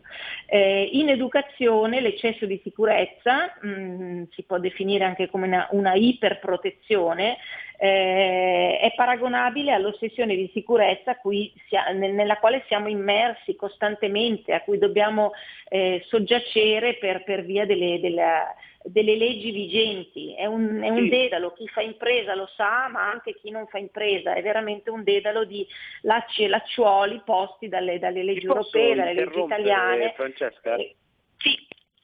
Sì, scusami, ti interrompo perché voglio sì? capire se ho capito. Sì. Cioè, eh, ha a che fare con questa sensazione per cui quando tu sei, diciamo, in quarantena, stai per lo più a casa, hai una percezione di protezione e sicurezza. Però è anche vero che quando vai a fare la spesa ti sembra un'esperienza molto più pericolosa di quanto non ti sembrasse quando non eri in quarantena. Non so se mi sono spiegato, stiamo parlando di una roba simile? Sì, sì, sei, sei chiarissimo ed è proprio questo il punto, però bisogna far eh, chiarezza in se stessi, e la consapevolezza è importante per capire quanto, quanto di questa insicurezza che ci piomba addosso quando andiamo a fare la spesa è legato a un condizionamento dovuto all'eccesso di sicurezza che si che si è creato in questi ultimi decenni, eh, oppure è legato alla minaccia reale a cui, a cui andiamo incontro. Ecco, quindi mh, bisogna, bisogna fare chiarezza su questo punto. Eh, a volte in educazione si parla di iperprotezione, cioè l'eccesso di incertezza, eh, le ansie interne che in questo periodo storico emergono potentemente possono essere legate a una iperprotezione genitoriale che abbiamo ricevuto quando eravamo bambini. E qui veniamo all'educazione Al, al rischio. Mm? Ecco, ehm, eh, succede eh, per, perché eh, genitori ed educatori, ma soprattutto genitori, rischiano di iperproteggere i bambini? Eh, per il terrore che il bambino vada incontro ai rischi della vita. E quindi eh, eh, accade esattamente il contrario, cioè gli si vieta di vivere. Eh, faccio degli esempi pratici che abbiamo sotto gli occhi tutti, no? Come quelle prescrizioni genitoriali tipiche, sono quasi proverbiali: non correre che sudi, non ti arrampicare che cadi, eh, non eh, mangiare troppo in fretta perché ti strozzi, eccetera. Eh, sono proprio tipiche della iperprotezione, che significa che quando il genitore mette troppi divieti impedisce al bambino di fare l'esperienza diretta del mondo, che è quella che gli consente di creare un'autostima, eh, di, di affinare delle competenze, di prendere misura anche ai propri, ai propri limiti. Eh, Gesù stesso diceva che il maestro a un certo punto deve diminuirsi per lasciare spazio all'allievo. È una, una, è una bella espressione che si adatta molto bene a questo concetto, ovvero il genitore deve sapersi togliere eh, con le sue prescrizioni, i suoi divieti, eh, per poter consentire al bambino di crescere più forte e, e più sano. Per la madre naturalmente è molto difficile questo concetto, perché la madre ha in sé istinto di protezione, però questo istinto di protezione deve essere tenuto, eh, è un istinto primario e fondamentale per la sopravvivenza del bambino piccolo, quindi nessuno lo vuole eliminare, però deve, non deve protrarsi a oltranza. Ecco, ehm, dietro a questa sorta di, di, di, di giungla di divieti c'è il condizionamento culturale di cui parlavamo prima, quindi una società che si ehm, che mente a se stessa perché crea la menzogna di una vita sicura, eh, ma c'è anche ehm, la, la debolezza de- genitoriale del mondo di oggi. Eh, perché questo? Perché si parla di debolezza genitoriale? Perché eh, consentire al bambino un'esperienza anche un pochettino rischiosa comporta un'assunzione di responsabilità, e nessuno più al giorno d'oggi, lo vediamo anche nel governo per esempio, eh, quindi a livello collettivo ma anche a livello eh, individuale, nessuno più si assume responsabilità. E questo è proprio il punto dolente. Il genitore deve assumersi la responsabilità di far sperimentare il bambino. Ecco, ehm, ecco certo, bambini... poi c'è, sì. c'è tutto anche un sistema però mh, che sembra essere pianificato per addomesticare sempre il coefficiente di rischio, no? Eh, le, i parchi pubblici hanno tutte le loro regolamentazioni, delimitazioni, è eh, sconsigliato fare questo, sconsigliato fare quello, è pieno di cartelli. C'è questa idea programmatoria dell'esistenza che parte già da bambini, perché tutti noi avremo l'esempio di bambini che hanno la settimana, avevano forse, adesso non più, ma avevano la settimana programmata, insomma, come se fossero dei manager, a volte facendo di necessità virtù. Ecco, però crea un incasellamento che poi eh, sfugge a, alla vita che si vendica in qualche modo. Esattamente così, e sfugge anche alla consapevolezza, perché noi ci sentiamo rassicurati dal cartello con il divieto eccetera, come se fosse un invito alla prudenza, un invito alla, alla, così, alla prudenza diciamo, invece in realtà ci indebolisce quel cartello, dico cartello tra virgolette, sì. eh, la nostra vita è veramente costellata mh, di prescrizioni che eh, eludono la responsabilità di coloro che invece dovrebbero, dovrebbero, dovrebbero scusate, assumersela, come appunto il comune piuttosto che l'imprenditore, piuttosto che eccetera. Eh, ma eh, no, stavo pensando adesso a una piscina pubblica dove sono stata l'estate due anni, due stati fa, eh, E, e, ed era costellato, non si può correre, non si può mangiare, non si può saltare, non si può urlare, non si può cantare, e a un certo punto io ridevo e dicevo non si può fare il bagno, perché eh, a questo esatto, punto andiamo tutti a casa perché qua non si può fare nulla. Ecco, quindi quei, quei cartelli toglievano sì, sì. al comune, gestore della piscina, ogni responsabilità, però è anche l'individuo, perché ehm, l'individuo è, deve essere padrone della sua propria vita, e nei confronti del bambino deve, essere, eh, deve, deve gestire l'autostima del bambino anche lasciandogli più libertà, perché eh, cosa c'entra l'autostima con l'educazione al rischio? C'entra perché eh, il bambino è come se dicesse a, a, a se stesso eh, se mia mamma mi impedisce di correre perché sudo, vuol dire che non mi ritiene capace di fare una corsa senza farmi male o appunto senza ammalarmi, e quindi io non valgo niente. Se proprio lei mi dice di non salire su un muretto perché, non, perché cado, allora non sono capace di salire su un muretto di venti centimetri di altezza, e quindi questo è il, gran, il grandissimo danno.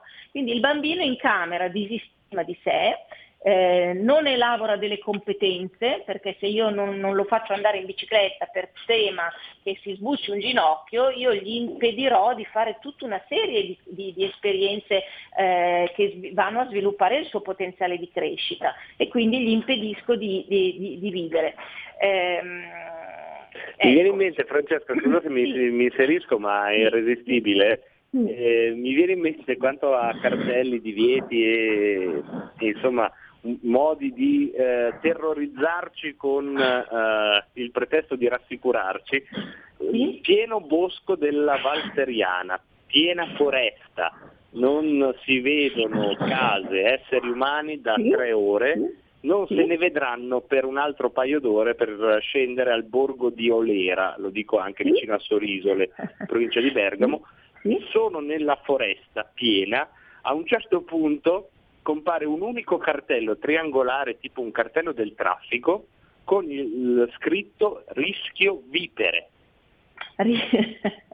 Cioè, e io lì mi ricordo, perché poi sai, sei lì da solo nella foresta, cammini da ore, hai tempo, modo di, di pensare alle cose, e io mi sono immaginato quello che si è fatto, la strada che probabilmente mi ero fatto io, perché non c'era altro modo di arrivare lì, bisognava arrivarci a piedi, con questo cartello pesantissimo stradale, per piantarlo e dire che nella piena foresta d'estate poi c'è rischio vipere. Cioè, eh, siamo dominati da una follia a volte che consideriamo normale, ma, ma che in realtà è, è davvero da fuori di testa. Parossistica, assolutamente, sì sì. Eh, adesso per esempio c'è l'obbligo di esporre, quando vengono lavati i pavimenti nei luoghi pubblici, il cartello attenzione che si scivola. Io rido, è proprio quel treppiede giallo, tutti l'abbiamo visto sì. negli autogrill, piuttosto che e, e, e muoio da ridere, perché dico ma insomma ma, ma sarò capace di vedere che è bagnato per terra, di stare attenta come cammino. Insomma vabbè, adesso una battuta, però io ho sempre detto sì, però sono questi i segnali segnali che poi noi cogliamo nella nostra quotidianità, non sono le grandi metafisiche. Sì, sì, sì, sì, infatti io tra me e me ho sempre riso dicendo per cambiare l'umanità e renderla più libera, più responsabile, più autonoma bisognerebbe abolire i semafori, e questa è ovviamente una battuta, no? me, la, me la perdonerete, eh, però effettivamente il semaforo eh, toglie, toglie responsabilità individuale. E così insomma.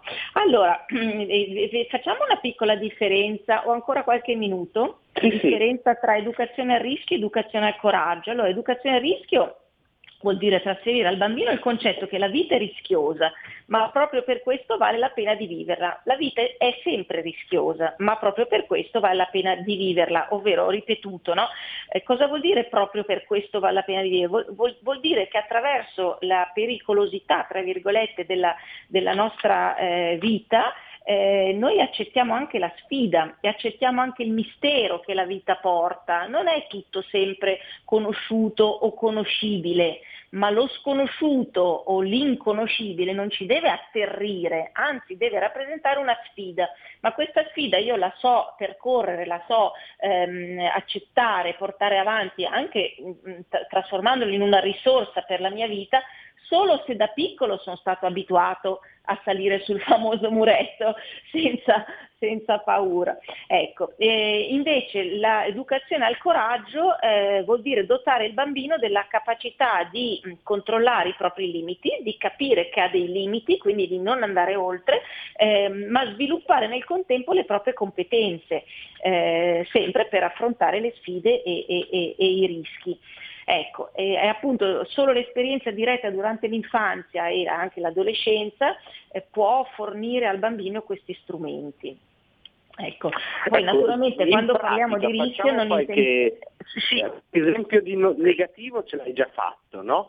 Eh, sì. Quindi che poi non è che vanno presi come cose, cioè chi, chi di voi si è riconosciuto non, non si flagelli, è normale eh, aver detto attento che cadi, quelle robe lì, insomma non flagellatevi, però sono piccoli esempi di eh, quell'iperprotezione, insomma spie di un'iperprotezione. Quali sono i consigli invece in positivo? Che cosa si può, si può dire a un bambino o al bambino nostro interiore per sviluppare, diciamo, il coraggio, ecco, per usare la parola. Allora, intanto si può eh, permettere al bambino di fare delle piccole esperienze quando lui le chiede, cioè il bambino che vuole salire sul muretto, ma vale anche per arrampicarsi su un albero, eh, per eh, manipolare un martello con dei chiodi, se vuole cucinare, utilizzare un, un piccolo coltello, vuole cucinare da sé, eh, piuttosto che eh, chiede di andare a comprare il pane sotto casa. Ecco, queste piccole esperienze Eh, vanno invogliate, vanno consentite, eh, oppure per esempio si può anche eh, avere delle reazioni nostre personali di genitori non impauriti. Se siamo fuori con la bicicletta e prendiamo un temporale, è solo acqua, eh, mettiamoci a ridere, poi arriveremo a casa e ci cambieremo e staremo all'asciutto. Se invece il genitore si fa sorprendere a essere atterrito dalle previsioni del tempo perché vengono date con tono da scoppio della terza guerra mondiale, è chiaro che il messaggio che passa è: la vita è spaventosa e io non sono in grado di affrontarla. Ecco, un altro suggerimento è quello di partecipare all'esperienza del bambino. Ritorniamo con il famoso metaforico muretto. Se il bambino vuole salire sul muretto, diamogli un dito anziché tenerlo stretto, abbracciato in vita come se dovesse morire. Il bambino è capacissimo, prenderà un dito, acquisirà il senso dell'equilibrio, capirà che è una cosa da fare con molta attenzione e delicatezza e supererà l'ostacolo con grandissima gioia e felicità, e sarà grato a questo genitore che gli ha consentito, eh, pur con la partecipazione, quindi con una vicinanza protettiva, di, di fare l'esperienza. Ecco, quindi questo soggetto ehm, che appunto nella primissima infanzia eh, è portato a fare dell'esperienza diretta della vita maturerà molto meno paura del Covid eh, di uno a cui le, eh, appunto sono state date eh, le, le, le, le previsioni del tempo, oppure si è mancato certo. un picnic perché c'era un po' di brutto tempo. Ecco, eh certo, quindi, per, eh... per, contro la pioggia, se posso aiutare, ci sono mm. una serie di frasi che, che almeno secondo me funzionano. La frase per non aver paura della pioggia è: non sono mica fatto di zucchero. Bellissima, la sposo in pieno, ecco, a esatto. me funziona. Quando prendo la pioggia penso, vabbè, sono mica fatto di zucchero, cioè non mi va sciolgo. Ecco, non mi sciolgo, va benissimo. Ecco, mh, dunque diciamo che in questo momento attuale il mondo fuori da casa, visto che ci hanno reclusi prima e adesso parzialmente, eh, questo mondo fuori ci, ci appare abbastanza spaventoso, proprio perché siamo rintanati in casa e quindi questo ci dà una falsa sicurezza, cioè noi nella nostra casa, tra le nostre, nostre mura, ci sentiamo in una botte di ferro, ma appena andiamo a fare la spesa, come dicevi poc'anzi, eh, ci sentiamo molto vulnerabili. Ecco, teniamo a bada questa vulnerabilità perché abbiamo degli strumenti potenti che sono intanto le nostre risorse interne, se ne siamo stati dotati anche proprio dai nostri genitori, ma se non ne siamo stati dotati possiamo sempre dotarci da soli, eh, con la ragionevolezza e con la riflessione su, su, su questo punto. Eh, teniamo a bada le ansie dentro di noi che molto spesso sono appunto derivate dal nostro bambino interiore, il piccolo bambino impaurito, quindi teniamolo, teniamolo a bada, rafforziamolo.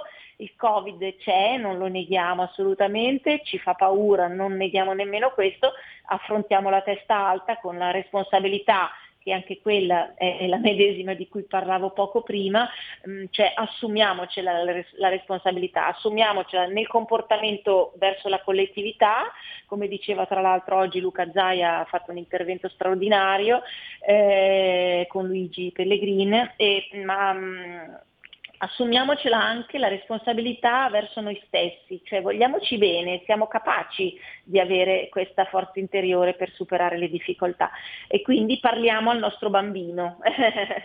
Ecco, ecco qua, ecco, io direi, Guarda, di, direi io che ti, concludo così. Ti ringrazio davvero molto perché non solo eh, sono secondo me temi che poi sarebbero complessi se tu non riuscissi a renderli così eh, a portata di mano. E poi ah, di, di questi tempi, davvero questa mezz'ora, che poi è uno spazio diciamo che abbiamo preso dentro Rebelot, ma che meriterebbe anche ancora più tempo secondo me, ecco, mh, sono proprio tempi in cui mi sembra una boccata d'ossigeno queste, questi discorsi. Qualsiasi ringrazio. Altra narrazione, eh, o qualsiasi altra forse esagero nell'entusiasmo, ma la, la narrazione dominante di qualsiasi telegiornale, di qualsiasi talk show, per non parlare dei social network, è una narrazione che sta eh, in realtà facendo tutto il contrario, cioè sta eh, più o meno lucidamente di nuovo tentando di terrorizzare o comunque producendo questo effetto. E quindi davvero eh, in tempi normali ti ringrazierei, in tempi come questi ti ringrazio due, tre, quattro volte, adesso abbiamo ancora un paio di minuti, potrei passarli a ringraziarti Francesca se, se vuoi. Sarebbero comunque pochi perché davvero Ma... sono contributi in, importanti. Secondo Adesso faccio, io intanto ringrazio io te e voi, però ti faccio subito una domanda provocatoria. Vai. Ma tu sei, sei un bambino che è stato, a cui è stato consentito di salire sul muretto? Ma io sono un bambino adesso, come il mio film manifesto è quello di Renato Pozzetto da grande, quando lui prende la macchina e fa dei disastri, gli gridano dietro e lui dal finestrino dice otto anni, otto anni. Quello è il mio manifesto, cioè io ho otto anni. Quindi... Benissimo, bene. Allora, sì, poi, eh, grazie su questo, molto. Ti volevo chiedere perché secondo te eh, questi discorsi che facciamo noi qui in questo momento sono, dobbiamo ammetterlo, catacombali, nel senso che se vuoi te li vai a trovare, eh, non solo qui, te li vai a cercare, qualcuno le dà queste mappe, però sono veramente minoritari rispetto alla narrazione generale. Ah, ti confesso che io avrei sperato di sentire fare qualche discorso di tipo educativo alla ministra Zolina, piuttosto che anche al nostro eh, Presidente del Consiglio che sovente mh, declama e parla, eccetera. Eh, non ho sentito, non ho sentito discorsi eh, di questo tipo, non, non, per carità, non, che, non, non mi sto eh, rifacendo al mio di discorsi in particolare, ma non ho sentito un appello al coraggio, alla calma, alla ponderazione, alla riflessione, alla, al trovare delle risorse interiori, a dedicarsi anche a, una, a un certo tipo di riflessione più meditativa. No, um, proprio non ho avuto purtroppo neanche da, da, da Papa Francesco eh, l'impressione che si volesse utilizzare eh, come risorsa questo momento di crisi mh, esistenziale, perché oltre ad essere una crisi sanitaria, economica, è una crisi esistenziale che avrà delle grandi e lunghe ripercussioni, io spero anche positive. Ecco, non ho, non ho sentito nulla di tutto ciò e questo mi è dispiaciuto. L'avrei preteso dalla Ministra dell'Istruzione, almeno come discorso ai ragazzi, ecco. Sì, eh, anche un contenuto, insomma, ci vuole, ci vuole in questi casi, no? Sì, una, una maggiore levatura concettuale, una maggiore... Mh, maggiore avvicinarsi anche a una spiritualità, un'esistenzialità di questa tematica, invece no, purtroppo no. Eh sì, e... eh sì. Anche perché poi ci sarebbero altri temi da toccare, perché tu hai detto la parola spiritualità, so che alcuni ascoltatori magari hanno anche messo la mano alla pistola, però è vero che le grandi domande eh, della spiritualità e della religione, in questo momento che eh, la religione è in crisi, questi due o tre secoli, e la scienza sta occupando quello spazio lì e quindi sta facendo una religione alla fine di tante cose, no? Che stanno sconfinando dal razionale al feticistico. Sì, sì, sì, poi bisogna intendersi cosa si sulla parola spiritualità. Eh, potrei dedicare, se la cosa ti piace, magari quando saremo più vicini a Natale, una trasmissione sulla spiritualità innata del bambino. Così ci avviciniamo, sempre attraverso il nostro bambino, a capire eh, l'uomo spirituale. Potrebbe essere il vostro interesse. Mm? Magari ne, eh, lo faremo, ne lo faremo. Eh. Se, se a Dio piace lo faremo. Grazie va mille, bene. Francesca. Va bene, grazie a tutti voi, grazie Marco e buona serata a tutti. Arrivederci. arrivederci. Breve pausa e torniamo. Stai ascoltando R P L, la tua voce libera, senza filtri né censura. La tua radio.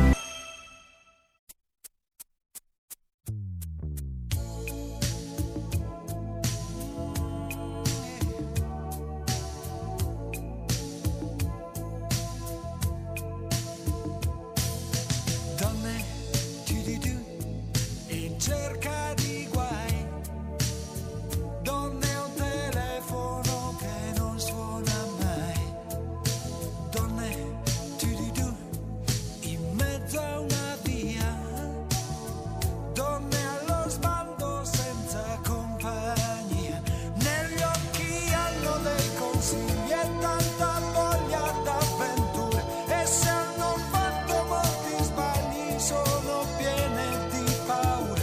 Le vedi camminare insieme nella pioggia o sotto il sole. Dentro un pomeriggio paghi senza gioia né dolore. Donne, giri, pianeti dispersi. Per tutti gli uomini così diversi. Donne, giri, amiche di sempre. Donne alla moda, donne controcorrente. Negli occhi hanno gli aeroplani per volare ad alta quota.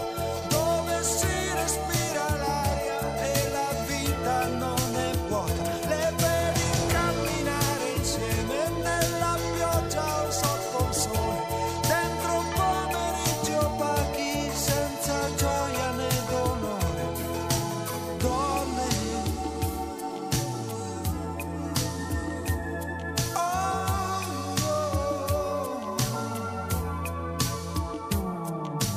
Donne, donne, giri in cerca di guai. Donne, un telefono che non suona mai. Donne, giri in mezzo a una via. Donne allo sbando senza compagnia. Donne, a chi vuole volare,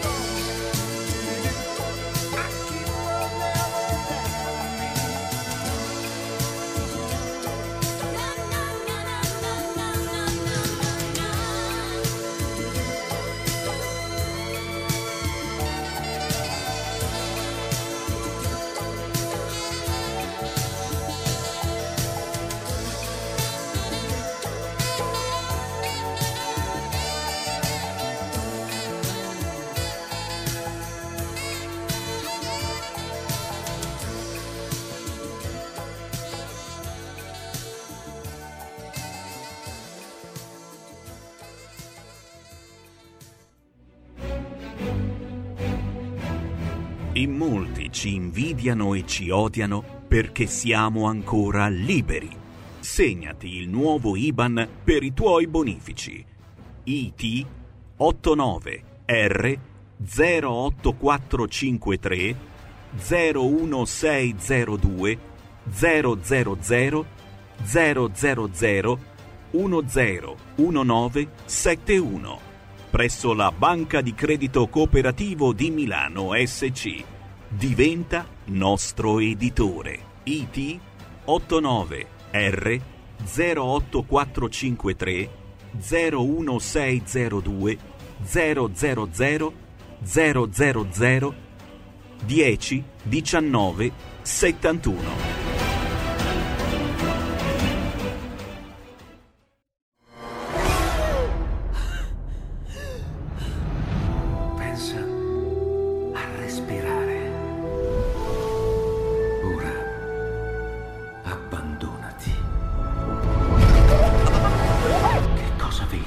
Luce, oscurità, l'equilibrio. È tanto più grande. C'è stato un risveglio. Hai sentito? Conosco una sola verità.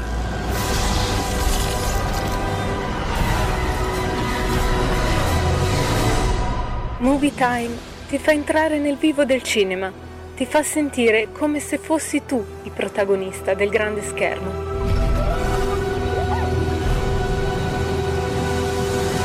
Ogni sabato dalle ore sedici.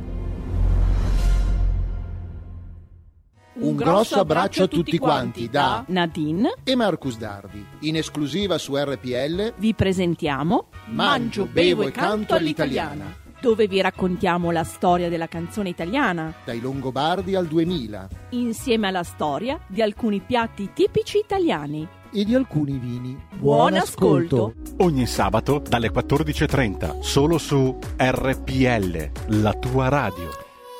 Di nuovo la linea a Marco Pinti.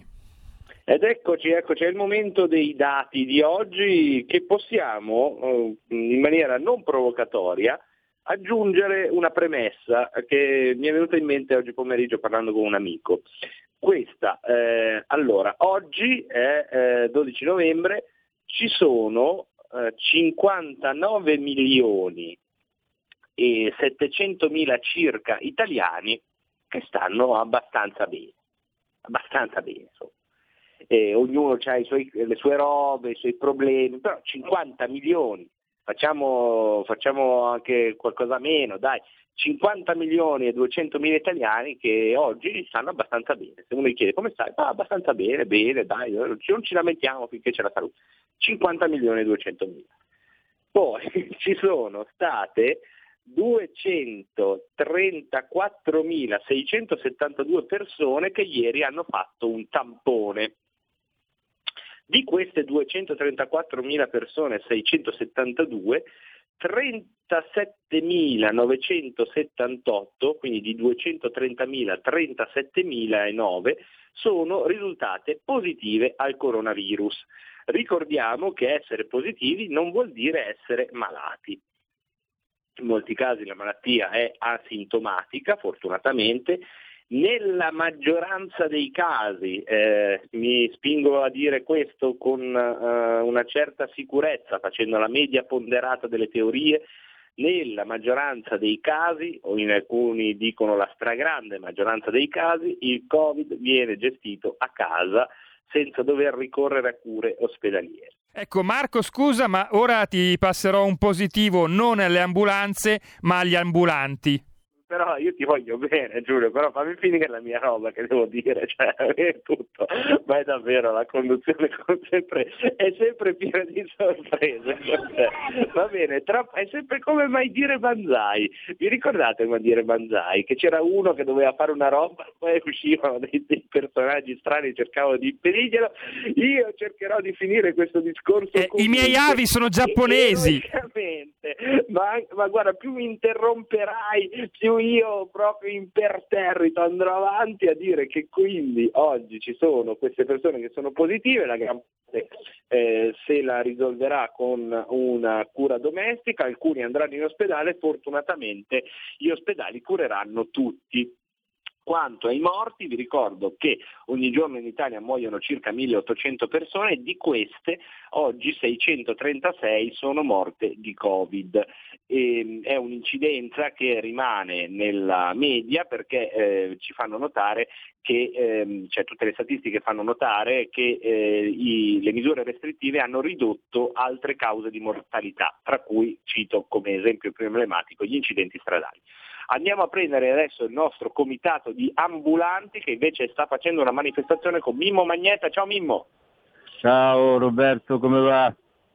Posso, posso riprendere il, l'urlo di guerra che ti ho lanciato poco fa, cioè Banzai. Io sono qua sul sagrato di Piazza del Duomo con eh, una marea di ambulanti, ma non solo, ci sono anche ristoratori, tassisti, tatuatori, estetisti, eh, fieristi, quelli che fanno le sagre, ci sono i baristi, quelli i proprietari di bar, quelli che fanno gli eventi, ci abbiamo anche i paninari di San Siro, che appunto immancabilmente ce li ritroviamo a fianco da quando siamo... Anche due leocordi. E ci stanno anche due leocordi, mi dice Gianmarco Senna, che ce l'ho qua vicino a me, Gianmarco Senna, tutti quanti noi lo conosciamo, consigliere regionale, certo, presidente della Commissione Attività Produttive della Regione Lombardia. Approfittiamo della sua presenza qua in piazza per fargli dire due parole, il suo pensiero. Pinti. Grazie, passo, Mimmo, grazie Gianmarco. Di questo colpo. Benvenuto. Pronto? Gianmarco Senna, benvenuto da Marco Pinti, ciao Gianmarco. Ottimo Pinti, buonasera, buonasera a tutti, siamo qua in prima linea a Piazza del Don, come si dice a Milano, con tanta gente, ecco, si può dire incazzata? Eh beh, direi che è il minimo, visto eh, quello che stanno passando sulla loro pelle eh, tutti coloro che eh, sono in piazza, perché non è una manifestazione di opinione, con tutto il rispetto per le manifestazioni di opinioni, è una manifestazione di disagio, eh, di disagio vero, economico, di gente che comincia a fare i conti in tasca.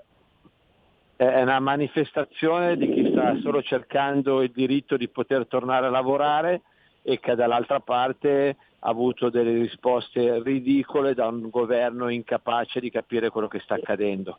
Il governo del reddito di cittadinanza, il governo della tutela solo di chi è già tutelato, da una parte, e dall'altra artigiani, professionisti, commercianti, ma anche dipendenti del settore privato che, certo, hanno preso una cassa integrazione tardi e poco. Io li chiamo i figli di un dio minore, no? Da una parte un mondo e dall'altra quelli che sono la colonna vertebrale di questo paese, che l'hanno tenuto in piedi tutti questi anni. Il ringraziamento da, del governo è questo: pochi soldi, male, quello che loro chiamano il decreto ristoro, o tornando indietro il roboante decreto liquidità che doveva inondare di possibilità di contrarre debito, perché non erano eh, a fondo perduto di miliardi il nostro paese, ne sono arrivati pochissimi sul territorio e sono arrivati ai soliti noti, vai sotto la voce Fiat per dire cinque miliardi lì, per dare l'idea.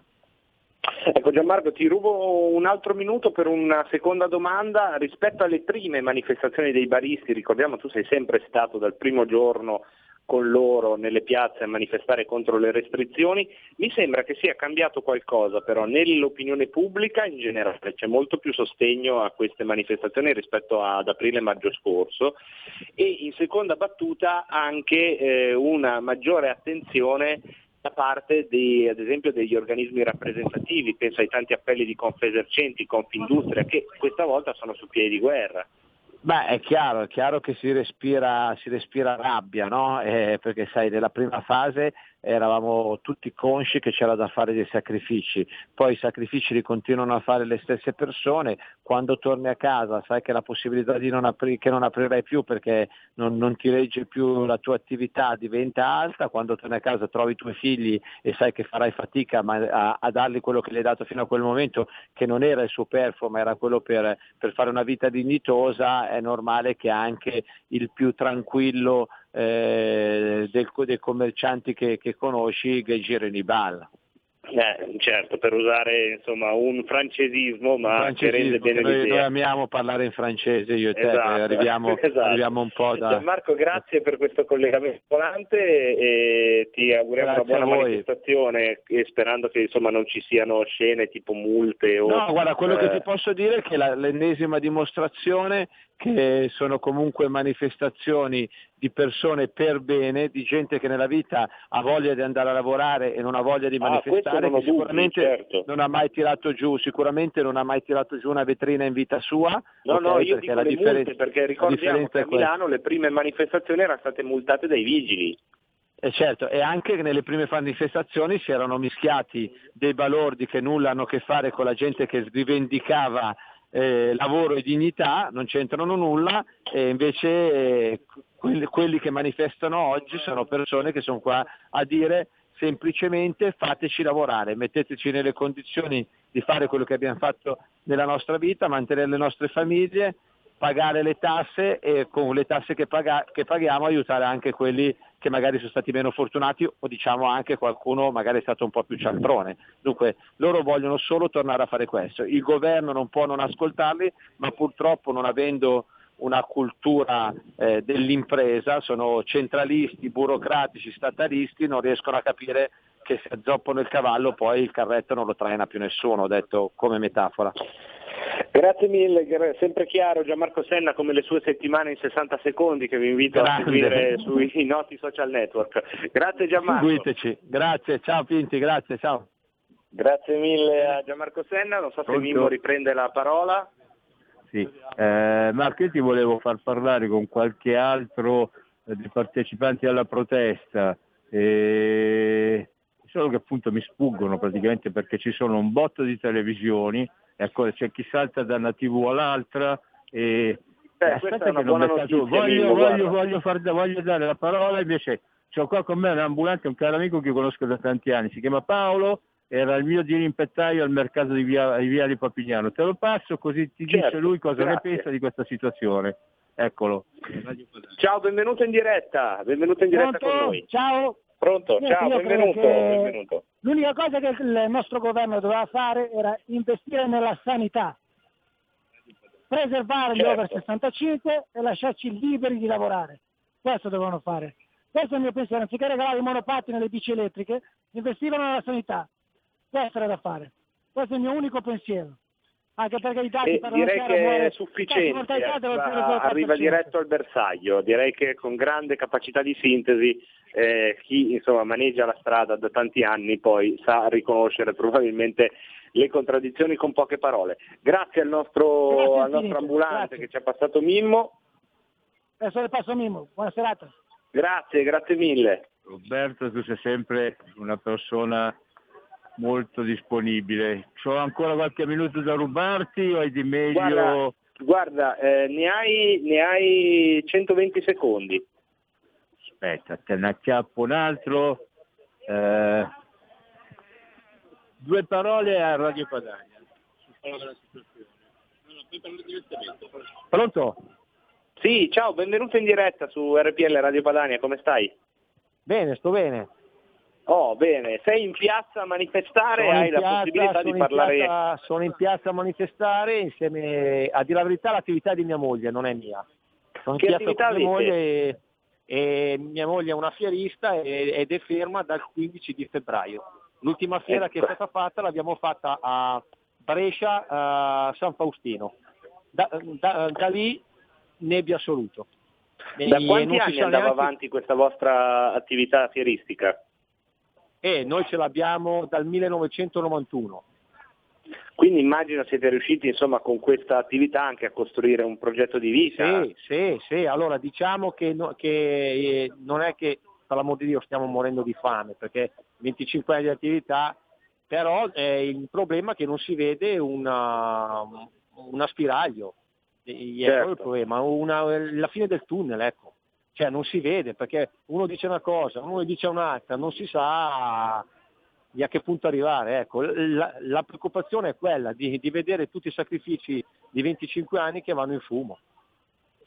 E questo è un altro caso, vedete come in pochissime parole eh, chi vive sulla sua pelle certe vicende bravo, dice bravo. tutto.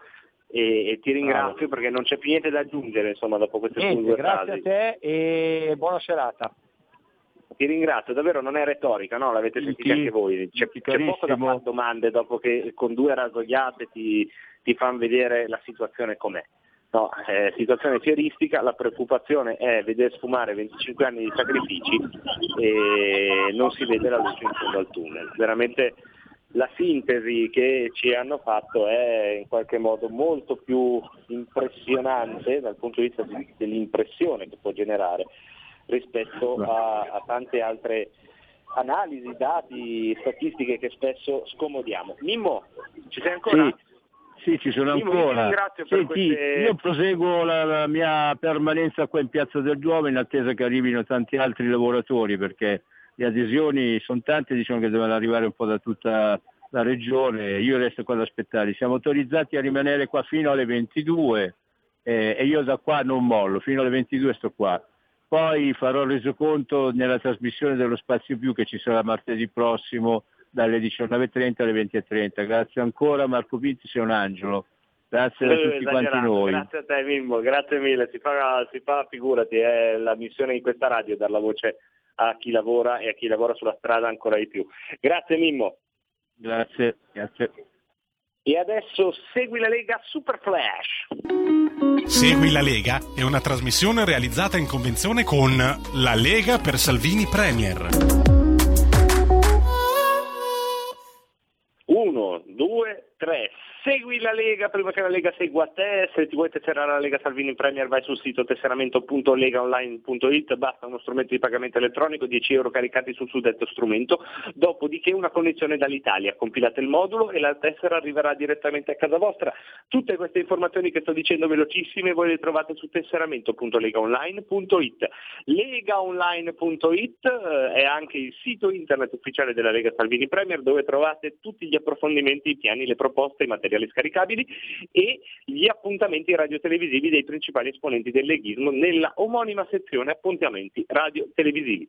Vi ricordo che lo spazio Segui la Lega nasce per dare soprattutto contezza delle iniziative sul territorio marcate Lega Salvini Premier, iniziative che sono evidentemente in sofferenza a causa dell'emergenza coronavirus, ma che non disperiamo possano tornare ad animare piazze e strade. Nel tempo potete comunque segnalarci le manifestazioni che eventualmente si vorranno tenere nelle forme consentite dalla legge al tre quattro sei sei quattro due sette sette cinque sei, anche quelle digitali. Segui la Lega è una trasmissione realizzata in convenzione con La Lega per Salvini Premier.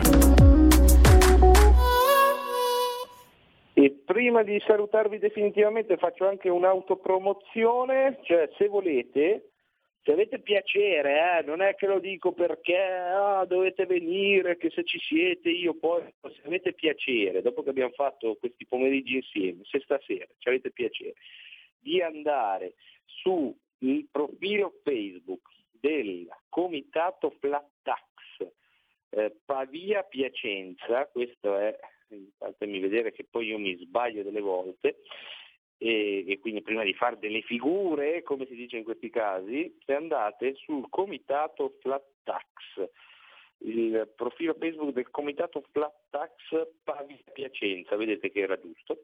Questa sera alle venti e trenta ci sarà una diretta Facebook con me, con Marco Pinti.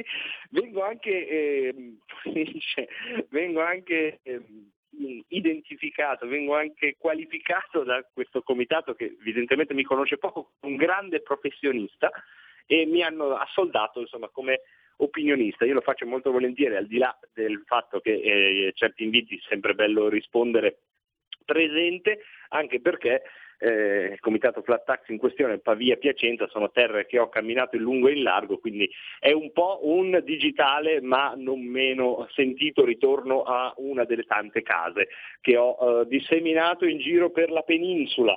Quindi se volete potete venirci a trovare sul Comitato Flat Tax Pavia Piacenza e parleremo di, di varie cose, la situazione in Italia è il titolo. Grazie a Giulio Carnelli alla parte tecnica, c'era questo Roberto che aumentava, eh, eh, chiamano Roberto me, stavo per chiamare Roberto te, grazie mille a tutti voi e a tutti voi, sigla e proseguo di palinsesto.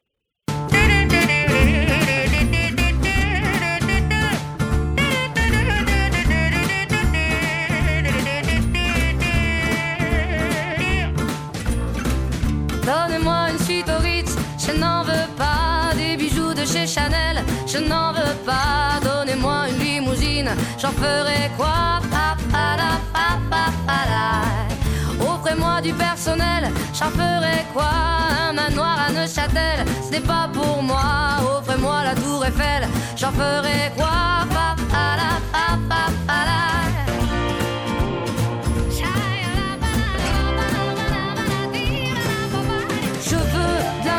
De la joie, de la bonne humeur, ce n'est pas votre argent qui fera mon bonheur. Moi je veux crever la main sur le cœur. Allons ensemble découvrir ma liberté. Oubliez donc tous vos clichés. Bienvenue dans ma réalité.